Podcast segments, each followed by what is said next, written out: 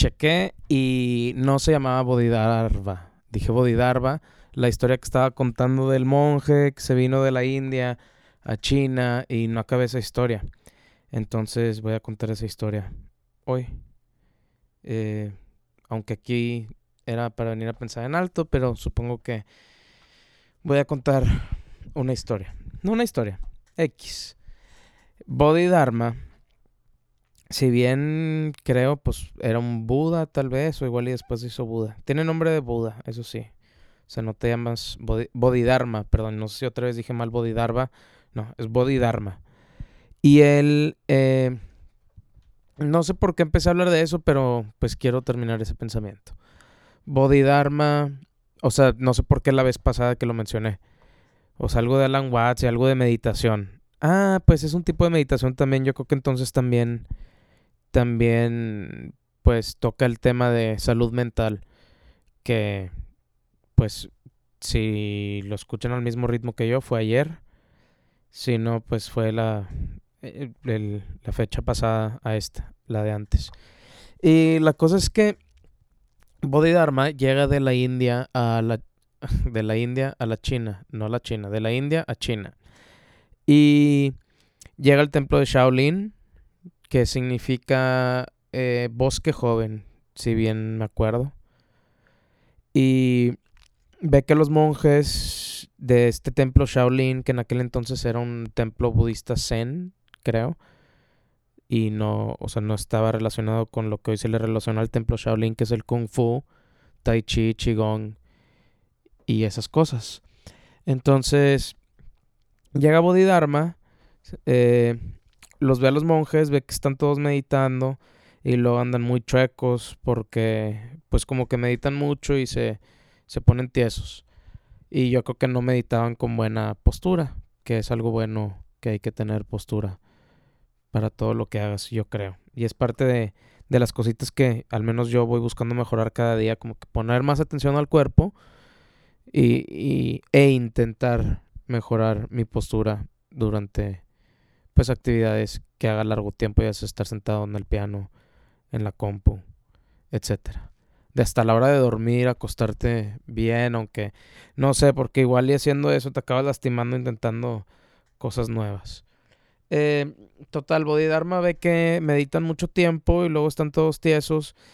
Y él, no sé bien cómo es la historia, pero el chiste es que la leyenda dice que se puso a meditar en la montaña. Hay un lugar en específico ahí al lado del templo. Eh, que eh, hoy en día lo visitan los monjes, no sé si todavía, pero creo que a diario suben corriendo la montaña, llegan a la cueva donde meditó Bodhidharma, dice la leyenda y luego creo que regresan para abajo, eh, pero ahora en manos y pies. Le, en, el fútbol americano ese ejercicio le decíamos gatas. Gatas es decir, pues gateando de cuenta, pero sin las rodillas ni los codos. O sea, manos y pies. Y total, en esta cueva, si bien me acuerdo, la leyenda dice que Bodhidharma meditó nueve años viendo la pared. Este ya eso no sé, no, no, no sé cómo le hizo, ¿verdad? Pero dice la leyenda que meditó nueve años en la pared, viendo la pared en la cueva que está en la montaña. Parece esos de el lobo no quiere comer a la chiva, la chiva no quiere de que la meditación en la cueva, la cueva en la montaña. X. X, güey. Total, Bodhidharma va y medita en la montaña nueve meses y cuenta la leyenda que él sale de la cueva, o al menos la leyenda que a mí me contaron, que él, o, que leí en internet, ya no estoy seguro, es a donde la escuché, o leí, si es que fue en el internet. Que también, por cierto, había dicho que el internet era el libro más grande del universo. Estoy exagerando, porque ahí estuviera afirmando, uno, que no hay libros más grandes en otros planetas, y dos, que no hay vida inteligente porque las dos juntas, porque dudo que sí haya un libro más grande y que no haya inteligencia que la haya creado. O no sé, quién sabe si en algún lugar loco del espacio, así tipo Star Trek, que de repente cambia la física, si bien me acuerdo. Nada que en un lugar sí se crean libros sin nada, pero creo que esa ya es una tangente muy fantástica. Como le dice mi, compa Fernando Suárez Serna. Creo que Adrián Marcelo también la dice el fútbol ficción, pero esto es... Ay, ya no sé qué es, ya, porque ya me fui mucho con eso del libro digital.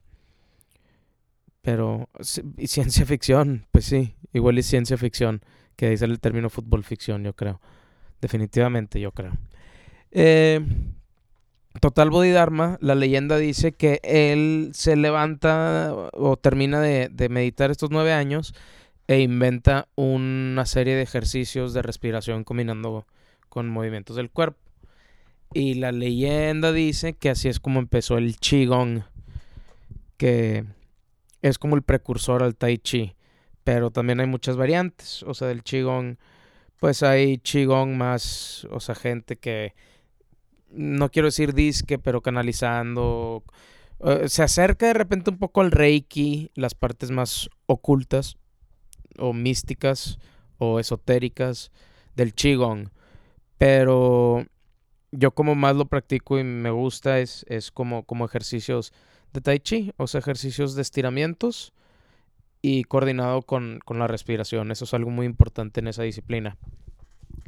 Entonces la leyenda dice que Bodhidharma sale de la cueva, inventa unos ejercicios, se los enseña a los monjes de ahí del templo Shaolin que estaba a la base de la montaña donde estaba la cueva, donde estaba meditando Bodhidharma. Eh, y les enseña los ejercicios y ellos dicen, ah, esto está muy chido. Y se ponen a hacer tai chi, o bueno, qigong, pero, y de ahí como que perdieron la costumbre de meditar tanto. Todavía meditan los Shaolin, pero no tanto. Yo me imaginaría que tal vez meditan una hora al día y tal vez pues ejercitan o hacen este tipo de disciplinas eh, seis horas al día, yo creo, mínimo de cada uno se me hace. Yo lo que sí sé es, en un lugar al menos, el horario que sabía que tenían era, creo que practicaban a las 5 de la mañana. Puedo estar inventando. Pero era más o menos así, puede cambiar la hora. Y luego era una hora de, meditación sentado. Pero antes de la meditación sentado, eh, los, eh, bueno, no sé si es en muchos lados en Japón o qué, pero hay una cosa que le dicen Sazen, Z-A, y luego Zen, Z-E-N, que le dicen eso a la meditación en movimiento. Creo que es esta misma, que es caminar en círculos. Y la única indicación es como si estuvieras en el parque. Entonces es caminar natural. Y ellos así meditan tantito 15 minutos y sirve para aflojar el cuerpo, creo yo. Ahí estoy metiendo mi cuchara, haciendo mis propias conclusiones de lo que sé. Y después de esos 15 minutos, se sientan a meditar 45 minutos. Luego, después de eso, vuelven a caminar en círculos 15 minutos y luego ahora sí hacen chigón. Y eso pues es nada más como empiezan el día y creo que algunos empiezan todavía antes entrenando. Eh, después de eso creo que toman el té. Ah, no, después de Qigong hacen artes marciales. Que pues para ellos es muy importante tener el yin y el yang.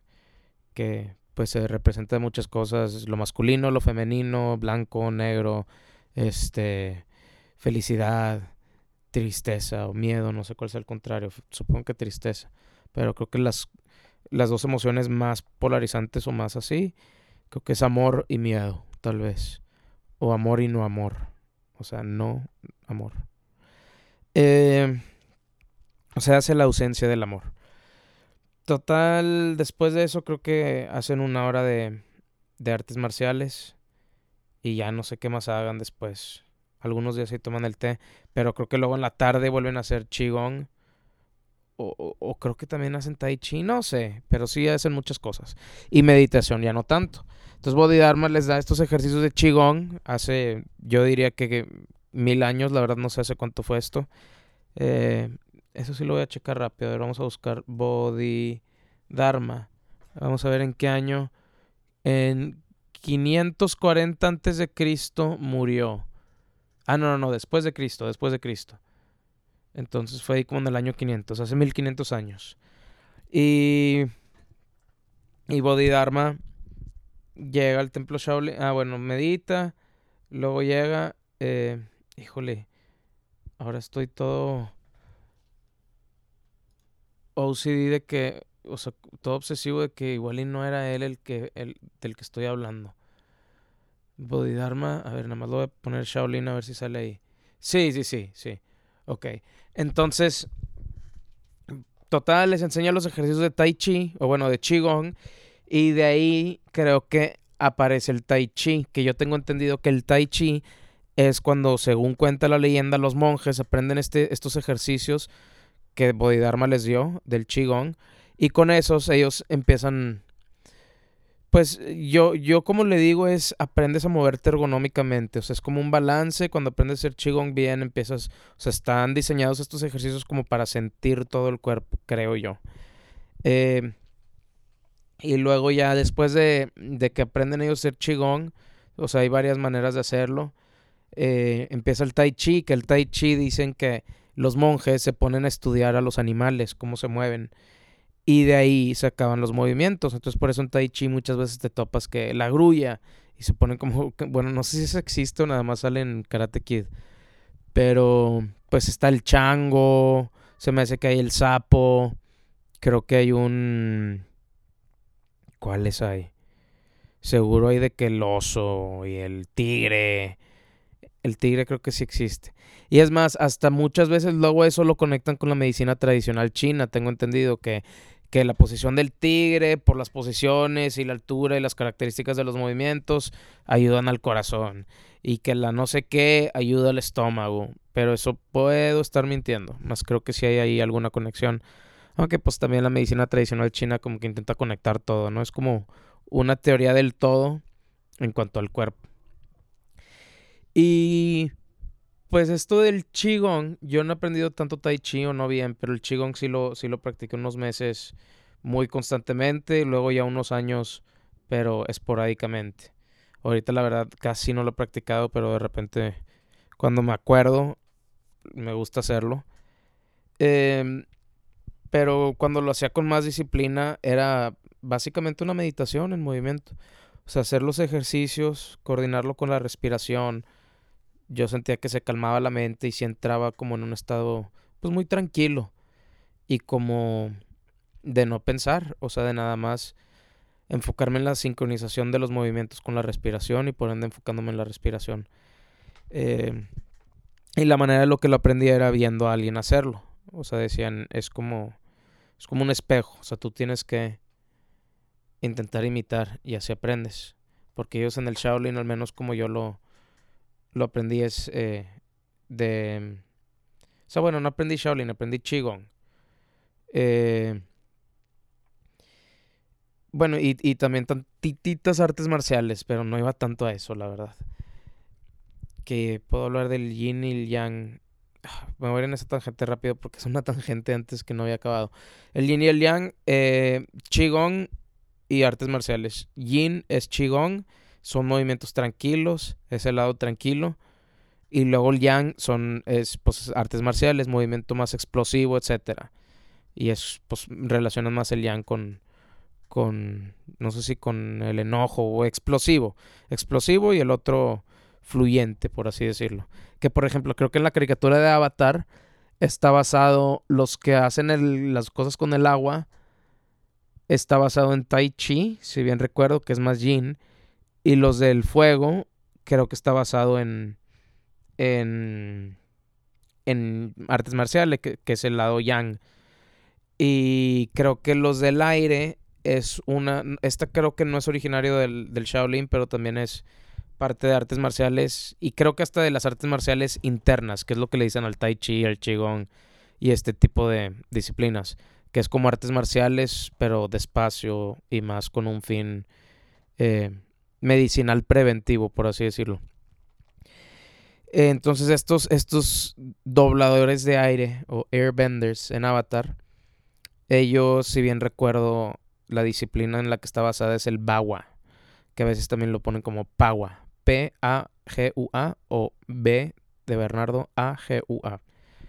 Y ese, ese tipo de disciplina yo no lo he aprendido, igual nada más en YouTube que he visto ejercicios, pero lo que hacen es caminar en círculos y todo está basado en ese movimiento en círculo.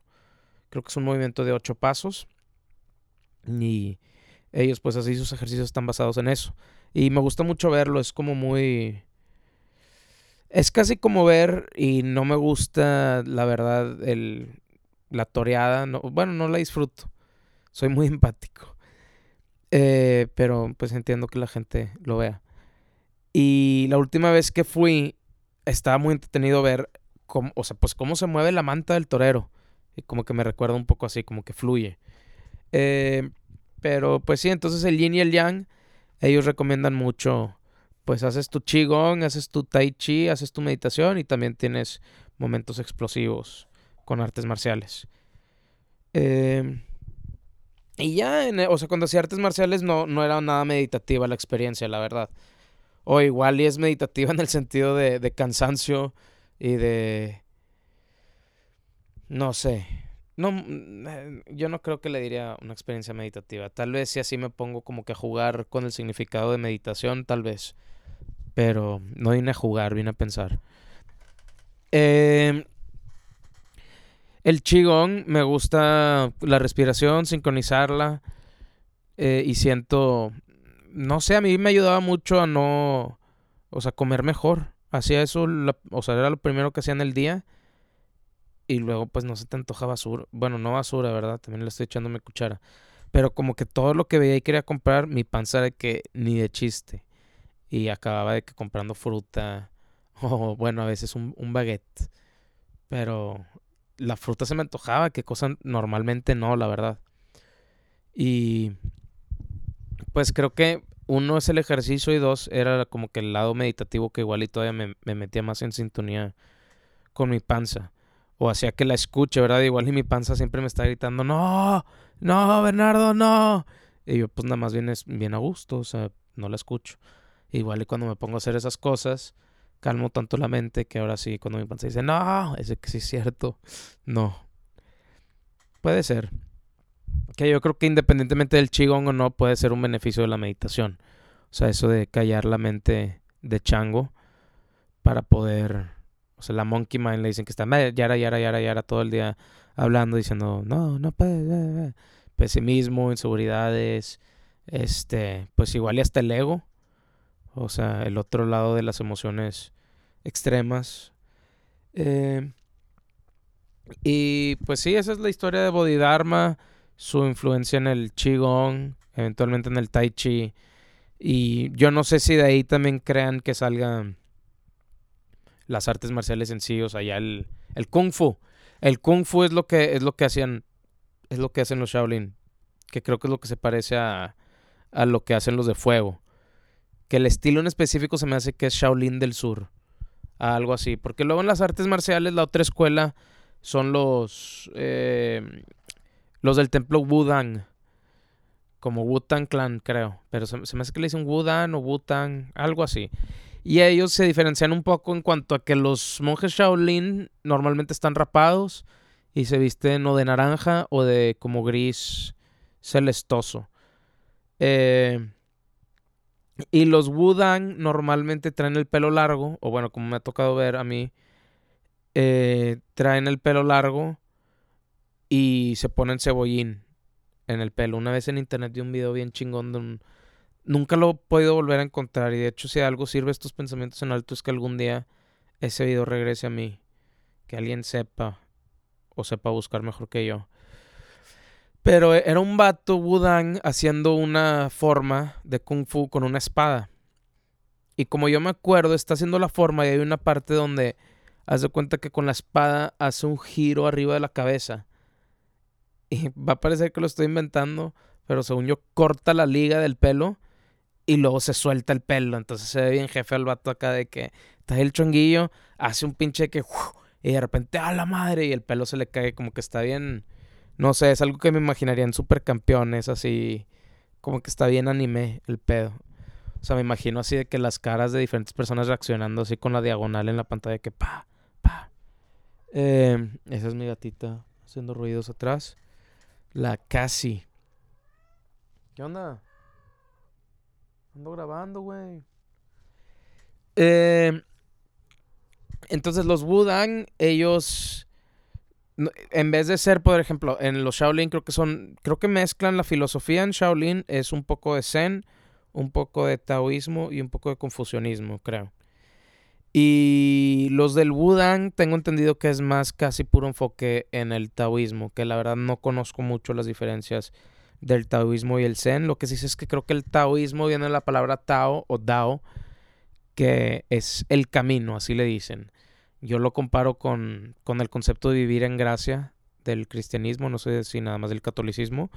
Entonces, el taoísmo, pues son los de Wudang, los de Wudang y el Shaolin lo conectan más con el Zen, pero creo que hay también influencias, como dije, taoístas y, y confucionistas.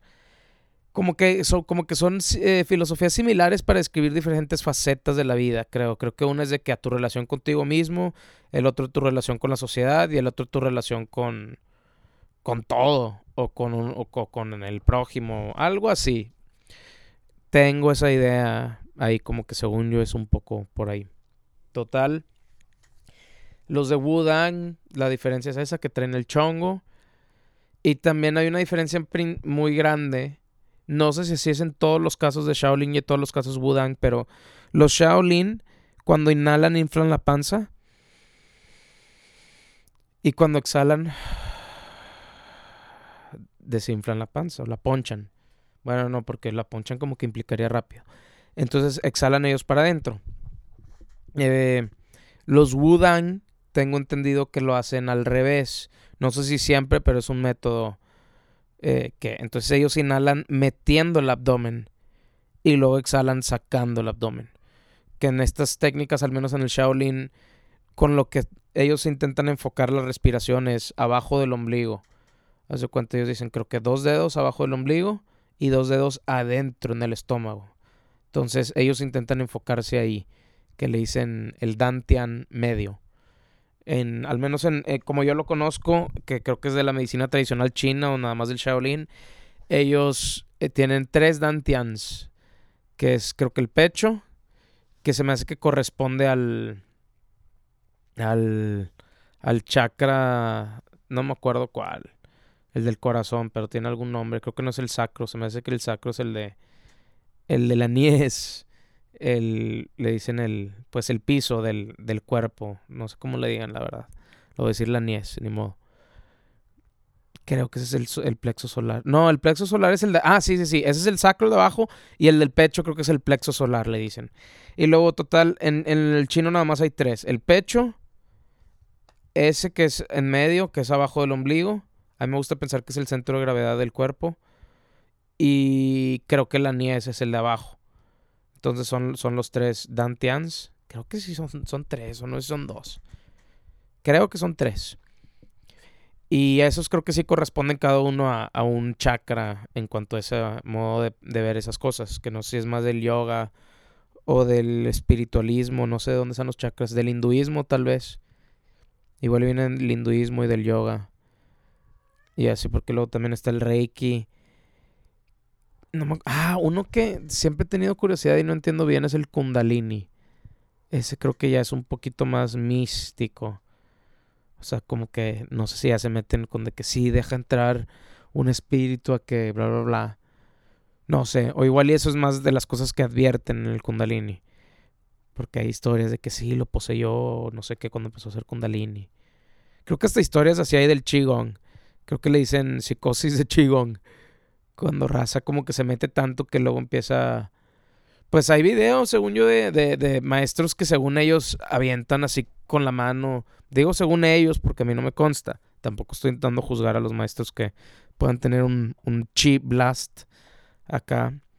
Em, pero sí, o sea, yo he intentado pues todo eso verlo desde un lado razonal, por así decirlo, conectado con el cuerpo. Me gusta pensar en cómo es, o sea, intentar verlo por los lentes de cómo entiendo yo la realidad, pero al mismo tiempo ese término de cómo entiendo la realidad me gusta dejarlo un poco vago para poder explorar un poquito. O sea, porque si estoy muy seguro de que es la realidad, nunca me voy a topar nada nuevo, creo yo. Que también lo dije en algún momento, en algún día pasado, que igual y por eso no sé leer mentes, igual y por eso no, no, no, no tengo esos poderes telepáticos. Eh, o, de telequinesis. Creo que telequinesis igual y es mover cosas con la mente. Que quién sabe, igual y también se puede. De hecho, eh, o sea, lo más loco que he visto de Shaolin, pero, o sea, lo encontré en YouTube y no sé si era alguien legítimo, nada más un vato que se disfrazó de Shaolin. Según yo es de que sí, que prenden fuego con las manos, frotando. No estoy seguro. Yo como lo conozco no, no me llegaron ese tipo de historias. Pero en internet, pues claro que me he puesto a buscar lo más extraordinario que pueda encontrar en cuanto a cosas de esas y pues analizarlas y decir, a ver, ¿qué podría ser que no sea eso? Y si no lo puedo explicar de alguna manera, pues decir, o no lo entiendo, o no entiendo el truco, o mi realidad no lo entiendo bien, o estoy cerrado a muchas posibilidades que quién sabe por qué las he cerrado.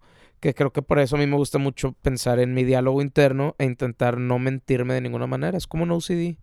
O sea, soy muy obsesivo escuchando lo que pienso y si pienso algo falso, como a mí me gusta dar el ejemplo de alguien que la caga y dices, ah, la cagué, está bien. Pero luego gente del brinco de no sirves para nada o la cagas en todo. Y eso ya, pues, para mí es dar un brinco muy cabrón en cuanto a ver lo más objetivamente que pueda, pues, mi relación con la realidad, por así decirlo. Eh, bueno, pues me iba a los Wudang. Algo interesante que tienen los Wudang y he visto, ellos cuando meditan ya como platiqué, creo que los Shaolin son los que hacen algo que había platicado, que era que meditan viendo una vela y viendo el fuego bailar. Los Wudang, tengo entendido que el tipo de meditación que ellos hacen similar es, en vez de fuego, escogen una flor, una planta. Yo creo que obviamente que esté puesto, o sea, que no esté rota en un, en un recipiente, en una vasija, como se diga, en un florero. No se veía floreros, o nada más decían cerámica en forma de florero. Y ellos tengo entendido que así meditan, o sea, se sientan y ven una flor y luego siguen esa flor con la mirada y así entran en un estado pues meditativo. Y lo otro que he escuchado que me gusta mucho de ellos es que bueno, era una técnica que alguna vez encontré en internet. Bueno, también algo que de su disciplina que me gustaría intentarlo. Ellos se despiertan creo que a las 5 y meditan a las 5 y media de la mañana. Para ellos es ahora como que les gusta, o sea, empezar el día, no sé si antes que todos, o empezar el día junto con el día, o cuál sea el simbolismo o lo ritualístico ahí, pero ellos creo que eso es como parte de la disciplina de ellos. Y ellos, entonces cuando caminan, al menos la técnica que yo vi era enfocarse en en las plantas de los pies yo creo que les convendría más ir descalzos, como los hobbits. Entonces, ellos lo que dicen es que se imaginan, o al menos las instrucciones que vi una vez buscando en internet, que cuando camines, imagínate que cuando estás quitando el paso que acabas de dar, estás dejando flores ahí en el piso. Entonces, como que yo creo que eso le trae una atención a tus pies. Pues igual y traer una atención a tus pies te, como dicen, te, te le dicen grounding, te groundea, te ground, o sea, te, aterriza, te pone en conexión con la tierra. Eh, y es una técnica muy interesante. También algo que me topé investigando todo eso de los Budan y sus métodos es, creo que le dicen la sonrisa interna o algo así. Y creo que hay dos maneras. Creo que imaginan que sonríen mientras intentan estar normales, o sea, meditar con la cara neutral pero tener una sonrisa interna, creo. Es, como ellos enfocan mucho meditación. Y creo que he escuchado lo mismo. Ah, no. Creo que no es de ahí, pero también lo voy a mencionar porque me recordó. Pero he escuchado en algunos métodos de meditación. No sé si son específicamente. No me juzguen, me gusta intentar todo porque quién sabe qué jale y qué no. Pero de que del tercer ojo. Entonces creo que eso algo que recomiendan es imaginarte que exhalas por una nariz que esté en la frente. O sea, imagínate exhalar por ese ojo y así como que traen la atención a ese punto. También en otros métodos de meditación he, escuchado eso de que te enfoques en un punto entre los ojos. Que hay un vato que enseña como un tipo de meditación y ese era un gran paso. O sea, dice, pues enfócate en el punto entre los ojos. Pero ese vato ya está un poquito... Está en otras cosas un poquillo más locas. Que hasta siento que hay muchos tabús al respecto pero siento que los, o sea, se acerca a estos temas con una mente muy aterrizada, muy grounded y también como muy lógico y no intentar explicar las cosas con lo más loco posible, sino intentar explicarlas más con el aspecto del poder de la mente, la neuroplasticidad, el, el no sé, no sé si es como esos de aprender a vivir tu, tu versión más, no sé si genuina o cuáles sean las palabras. Pero sí, hay, hay mucha raza con ideas muy interesantes. Ese vato, creo que se llama Jason Love, algo así. Y lo escuché en un podcast de un, de un güey que se llama Duncan Trussell. Me gusta mucho su podcast es, y su manera de pensar en general. Es muy divertido y muy culto, como, como Alan Watts. Siento que tiene esa, esa no seriedad con cuál hablar de las cosas y entonces poder pues explorar cualquier idea y creo que cuando nadie, o sea, alguien se toma lo menos posible serio, pues puede pensar más cosas fuera de la caja, por así decirlo. Tal vez porque estamos acostumbrados todos a estar en la caja de querernos tomar en serio o tomar en serio lo que nos importa. Que no digo que esté mal, o sea, pero no en serio que no se pueda jugar con ello. Igual y si hay cosas que, con las que no se puede jugar, no sé. Yo intento jugar con lo más posible. Eh, no significa mentar madres a todo. Significa, pues, poder considerar todo. Y quién sabe, no decir, ay, claro que no, ay, claro que sí. Sino decir, quién sabe, quién sabe. O sea, la diversión de saber que quién sabe. O sea, más que nada en los temas que no se pueden explicar. Eh, pero tampoco estoy cerrado a ninguno. O sea, tampoco si alguien me dice, cuando te mueres pasa esto, claro que no. No, es que cuando te mueres pasa esto, claro que no. No, o sea, te mueres pasa esto. Pues sí, podría, estuviera chido. Te mueres pasa esto. Sí, podría, estuviera chido. Cuando no, eso no estuviera chido, pero quién sabe. Eh, sí, estoy hablando del infierno, para los que están en ese canal también. Y ese es el lugar no chido al que te vas después. Eh, que no sé qué tantas religiones tengan un lugar malo, eterno. Pero creo que fue una muy buena técnica y. Este. Pues para mantener la fe. Que a mí me gusta acordarme que yo decía de chico que. que no me quería ir al cielo, nada más no me quería ir al infierno. Entonces por eso, por eso sé que sí jala muy bien el, el miedo, ¿verdad? Pero pues creo que hay cosas mejores para estar motivados. Pero sí, también hay gente, no me acuerdo si es alguien que me lo dijo, lo escuché en algún podcast o qué. Eh, que creo, creo que lo escuché de Tavo Morales en el podcast de Proyecto Walberg. No sé si lo, si lo escuché de alguien más, perdón que le, que le estoy moviendo el crédito ahí. Pero que qué hueva la vida eterna. O sea, ah, creo que fue en un stand-up de, este güey, de Tao. Eh, y sí, o sea, aún así que sea bueno el afterlife. Igual yo porque no he sentido el amor de Dios así como para decir, híjole, lo quiero sentir, o sea, que no pueda no sentirlo nunca más. Y aparte aprender lo que es ser eterno. Y luego, luego saber que hay algo que va a ser constante. Como que desde ahí dices,